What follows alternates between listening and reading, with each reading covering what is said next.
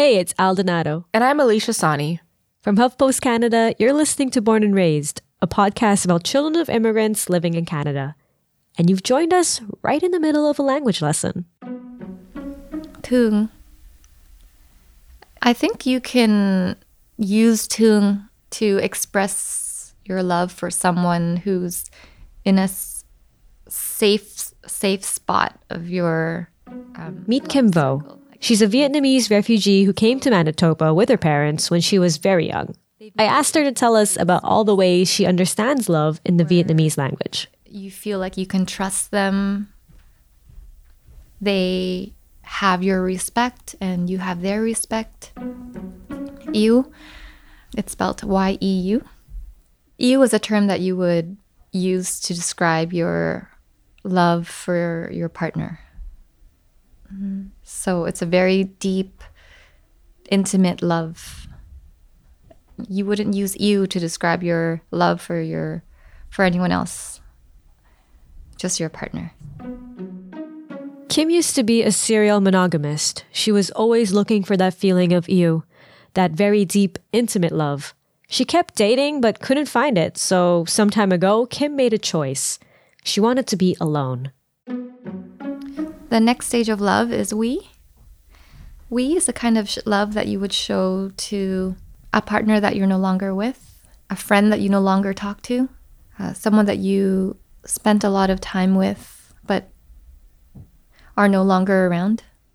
It's a love that's still... So Kim made that conscious decision to be single and to find out what it's like to fall in love with herself, to fall in self-love. So on the day we met, she was buying herself flowers. Our partners. And then there's men. Mm-hmm. And so this is the kind of love that you would show to your someone who's become a part of your family, or they're either already part of your family or they've become a part of your family. But for Kim, there's a problem. You can't use any of those words to describe your love for yourself. Well, it's essentially wrong. You can't use it. So it's very hard to explain and describe to people why it is that I've chosen to be single, why I've chosen self-love, because how can you choose something that doesn't exist, right?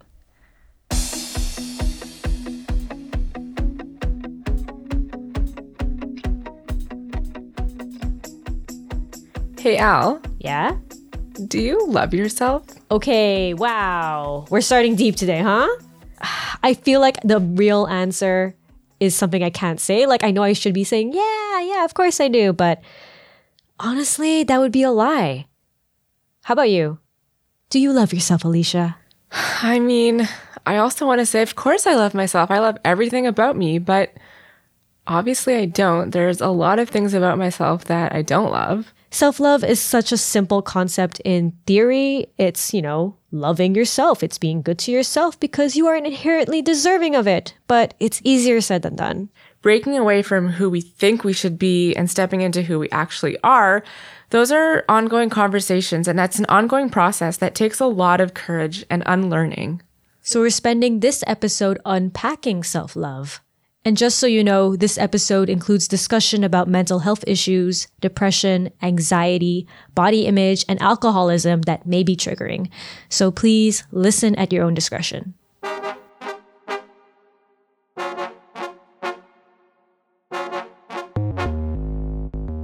mindset that I had growing up was that self-love was putting yourself first, and putting yourself first is selfish. Like, if you took time to do something that was like fun and fulfilling, that wasn't school or it wasn't work, that was wasting your time. While I was cutting this episode together, one phrase kept popping up. I'm alone, but I'm not lonely. The first time I heard it was Kimbo. You heard her at the top of the show. And the next was from my mom. She started telling me about how she's been getting hassled by her coworkers to find a man. Find a partner, you're still young. I said, you know what? I'm alone, but I'm not lonely. I'm working, I love my job. I have. And then it hit me. My nanai is the most self-loving person I know. So you've never wanted a partner? No. Okay. No, it's just a headache though. she's always been able to face external pressure and just be so confident in her value as a person, which I've never connected to the concept of self-love before. You know, that always felt like a young person, North American kind of thing. And I think that's because the way Canadians understand self-love is through self-celebration and indulging in our desires, which my mom has never been about. And I think a lot of immigrants aren't about either. So the definition of self-love for my mom might be a little different. And I think a common immigrant mentality is about striving for better, like 24/7, without breaks, without rewards. Hustle ongoing. Mm-hmm. Without anything but the promise of striving. And I think that goes against what self-love is all about, which is embracing all aspects of yourself, flaws and all. And that's not what a good immigrant child does, because we're supposed to be high achievers. Always, like no matter what. Exactly. And flaws need to be corrected, not accepted. Never settle for less, right? It's easy to think that your productivity is your whole value. And that's why it felt selfish to prioritize my happiness as a kid. Because whenever the question of why am I valuable came around, it was always answered with, because I'm smart, because I'm talented, or whatever. It was never because I'm me. And I think we live in this generation of treat yourself, and especially as millennials, you know, for sure, I think for myself, I haven't moved out yet. I don't know if I'm ever going to move out anytime soon. So the things that I consider quantifiable measurements of success in my life, or ways that I can make myself feel good and like I'm deserving and successful and valuable, are through material possessions, or things like a $6 or $7 latte before work and an avocado toast. I mean, people like to make fun of millennials for doing that stuff, but if I don't know if I'm ever going to buy a house or have a family or any of these, you know, standard pillars of success in adulthood, then yeah, I'm going to splurge and spend a few $100s on a nice dress or a couple of pairs of shoes, because that's what's going to make me feel happy now, and that's what I can afford right now. Exactly. Bath bomb equals self-love for this generation, unfortunately. So in my circle of friends, we'll easily drop anywhere from $60 to $70, over $100 regularly, with Ubers, drinks, a snack. When you add all of it together, that's a normal night out. And if I even told my mom I spent that much on a night, she would freak. She would be like, that's groceries for the whole week for a family of 5. Lots of judgment in that. Yeah, but it's what makes me feel good, and I don't really want to stop doing it. Alicia, I'm right there with you. I do the same exact things, and I'm kind of wondering, forgive me, this is a little deep, but do you actually feel like doing these things makes you feel closer to self-love? I mean, sometimes it does. Maybe if I buy a really expensive dress and I feel really pretty in it, I feel more confident walking down the street, you know, in a meeting. But when I really think about it, getting to a place where I'm really happy with who I am as a person requires me to ask a lot harder questions than a credit card can do. Like, sure, I can go on Amazon and go on a shopping spree, but that's not going to answer things like, why do I binge eat all the time when I'm stressed or when I feel a little bit alone? Or things like, you know, why am I not more empathetic towards certain people in my family? Do I have a lot of resentment for certain people because of my personal biases? Do I have FOMO? Am I too demanding of a person? Do I expect too much from my partner? Do I take advantage of living with my parents and not treating them as respectfully as I could all the time? Those are things that a nice dress won't answer.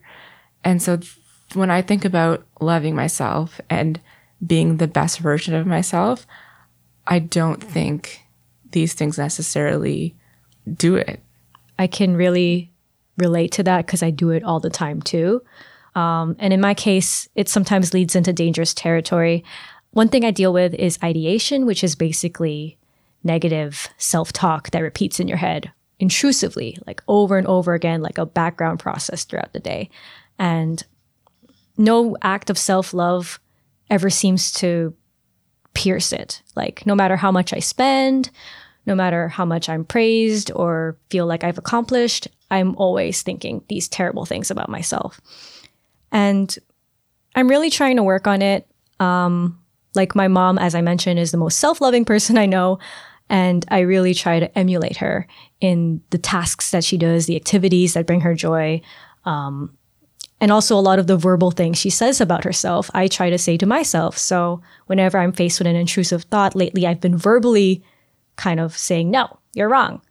And it makes me sound a bit silly when I walk down the street, but so far haven't been taking Ubers or spending late nights as much as I used to. Okay, that was a bit heavy, not gonna lie. This is something our next guest also struggles with. She knows all about what it's like to search for self-love. So my name is Josephine Mwambois. I'm a writer and my family's from Congo. My parents moved from the Congo to Angola in the 80s. And then from there, around the 90s, we moved to Quebec. And then I was born in Quebec City. At a young age, Josephine noticed something was happening to her. Deserted, and the mind feels exhausted from your thoughts and your burdens. Really quite exhausted and just wants to find relief. It just wants peace. I'm not sure how I familiarize myself with the term depression anymore, but I knew I was depressed. Josephine had a lot to deal with. Her mother died when she was little. She was getting teased at school about her weight, and she was shamed from eating the food she liked. It made her feel awful about her body, so she started pulling away from all of her friends. And by the time Josephine was 16, she was spending most of her time holed up in her room, alone. Unbeknownst to me, some of the teachers noticed it. One day, my father actually had a meeting with both the principal and vice principal. They told him that they think that I should see a counselor because they thought I was depressed. My father, he told me this. And when he told me this, he said that no, Africans don't get depressed. He started telling me that Africans don't get depressed because we go through a lot of hardships. We've gone through a lot of wars. And yet we can still smile at the end of the day. Throughout the years, I've heard Africans around me say different variations of it. Oh, you're in this first world country. What do you have to be depressed about? You know, that's another variation of that sentence. Eventually, I started thinking, that's right, I'm not depressed. And I should really be inspired by this because I'm in Canada and I have so many opportunities for myself here. She had that mindset for years. But one day, while in her third year of university, Josephine woke up and she couldn't move a muscle. I couldn't get out of bed, and I recognized that before the moment I could no longer get out of bed, there were months where I felt like as gray as I did when I was 16. And then I thought, oh my goodness, I was depressed back then. I just didn't want to admit it, but I can't hide it from myself now because I'm in bed and I can't get up. I had to ignore that sentence that just replayed in my head for all those years, and I had to seek help as an adult because I finally could seek help for myself. It was a slow process, but with counseling, Josephine was able to start walking again.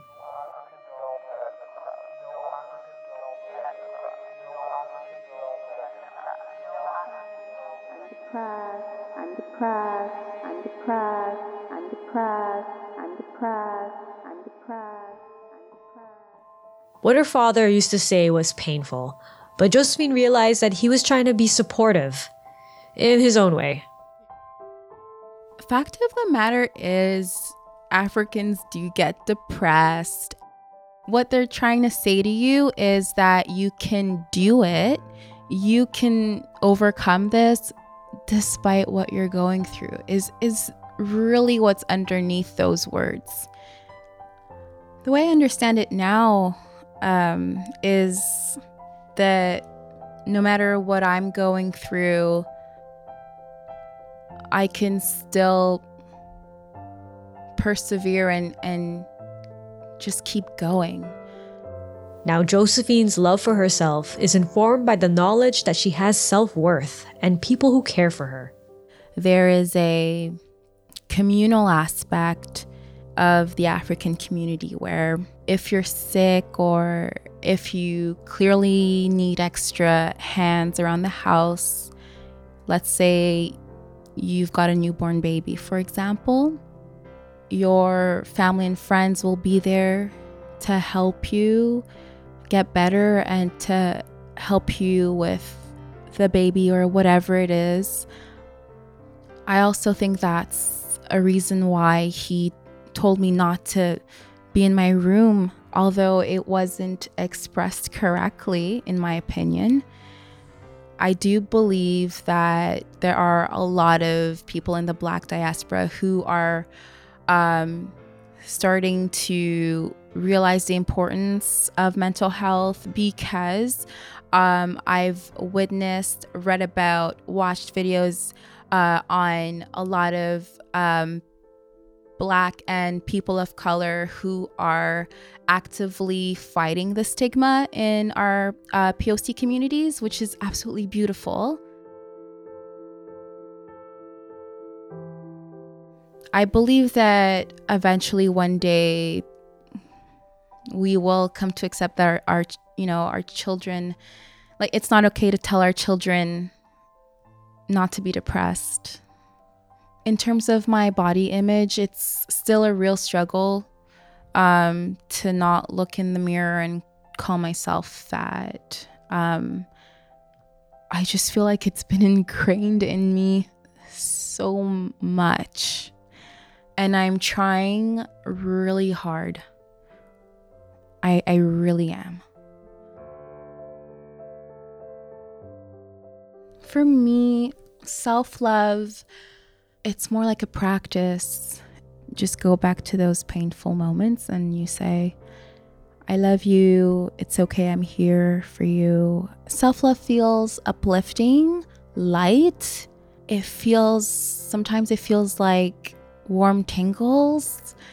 It feels happy, very happy. And the realization that you have bad days and good days, and that is okay. So long as you're working towards loving yourself more, loving your body more, then you're going to be fine.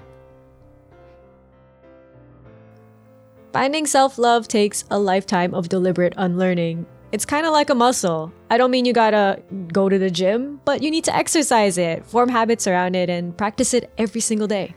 And it doesn't have to be expensive or over the top. Right now, self-care is really trendy, but self-love isn't about having a 9-step skincare routine or buying things.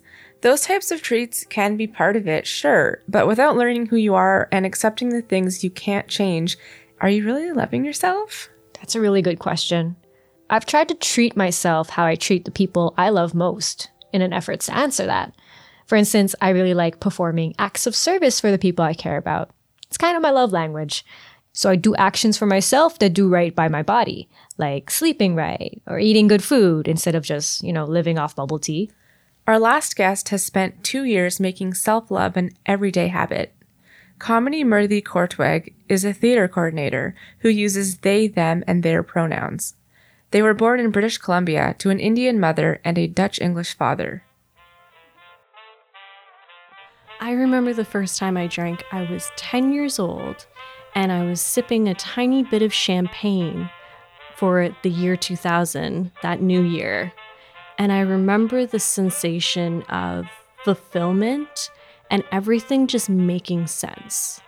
When I started drinking as a teenager, that sensation was there and I kept chasing it.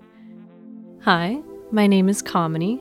I'm a recovering alcoholic, and I use that term because my relationship with alcohol is still something I think about nearly every hour of every day. So my mom is Indian and she was born in England, and she's one of 4 daughters. Kamini's maternal grandparents, their nani and dadi, immigrated a lot. Each of Kamini's aunts were born in a different country. With every move, there was a desire for opportunity to see if there was more life could offer. Eventually, they moved to Canada. It's where their mother spent most of her childhood before their grandfather decided to move back to India.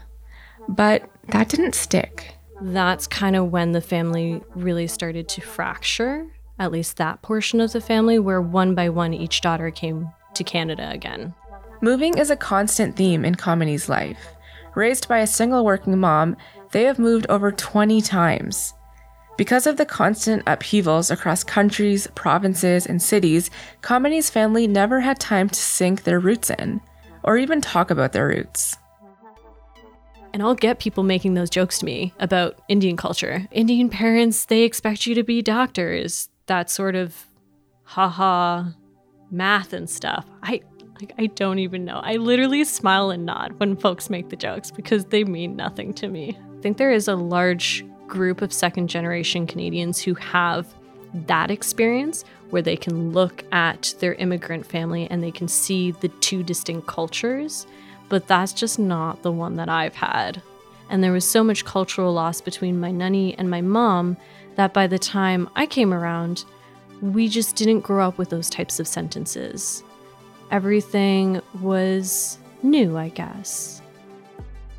Culture has an ability to give people answers and directions, whether or not you agree with them.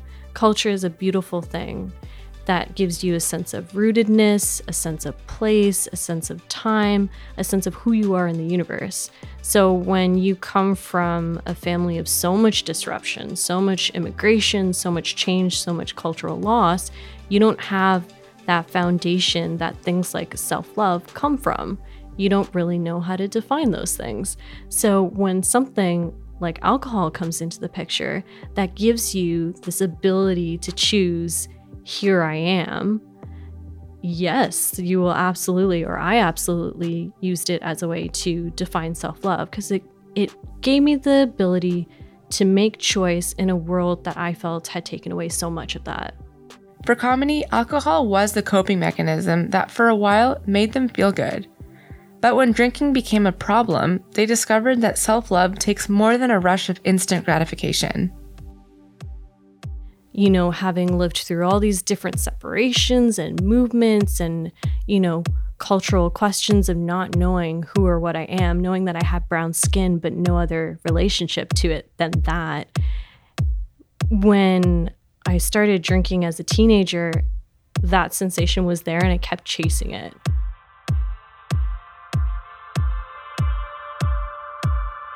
I was very consistent where I would have 6 to 12 drinks a night, every night, 7 days a week.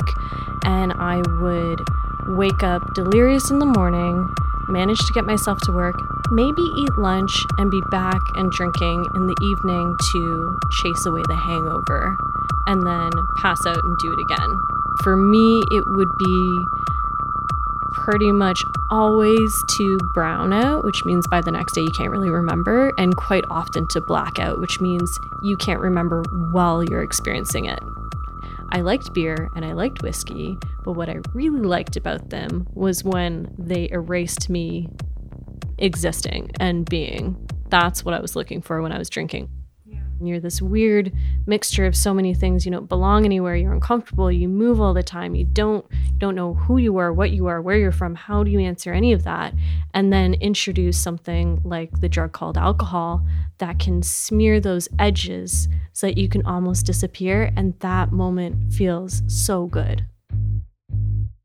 Coming off of that drug into this new space of sobriety, which is literally the worst experience I have ever had. I started getting withdrawal seizures. They were atypical, so I was conscious for them. They would last about 10-15 minutes, and I would collapse on the floor and writhe. I couldn't talk, couldn't anything like that.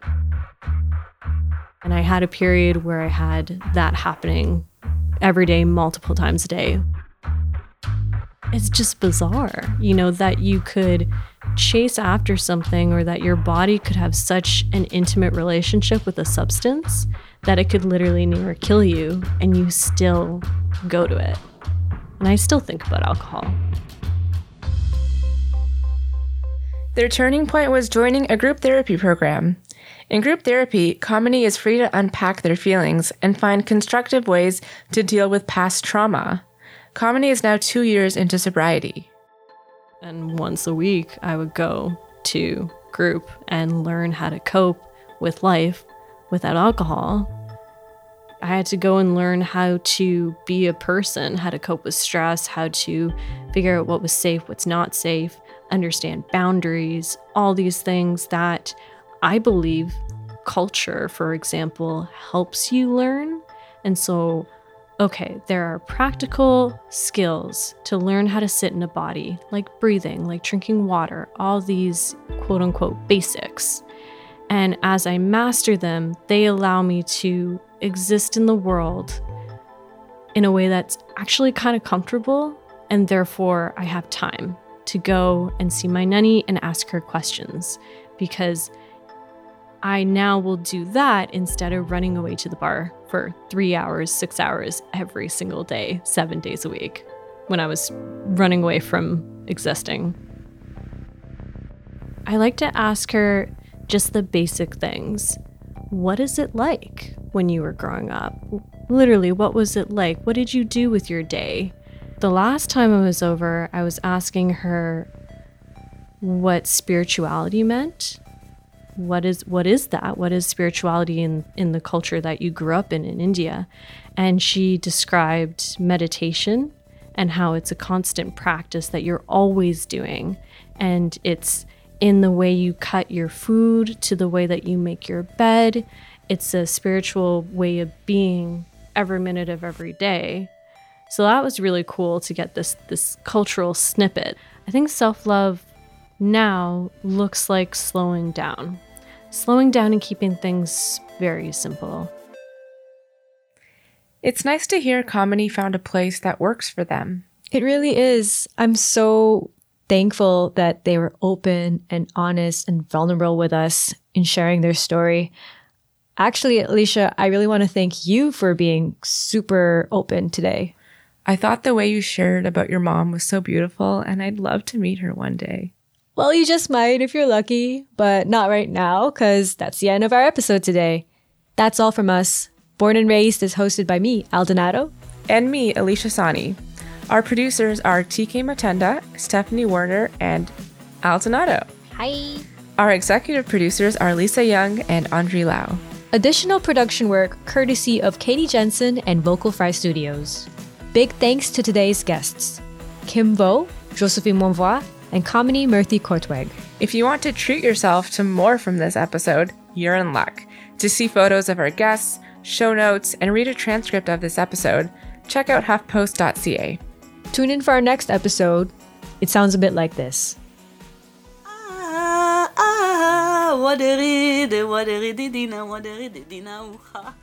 Until then, thanks for listening.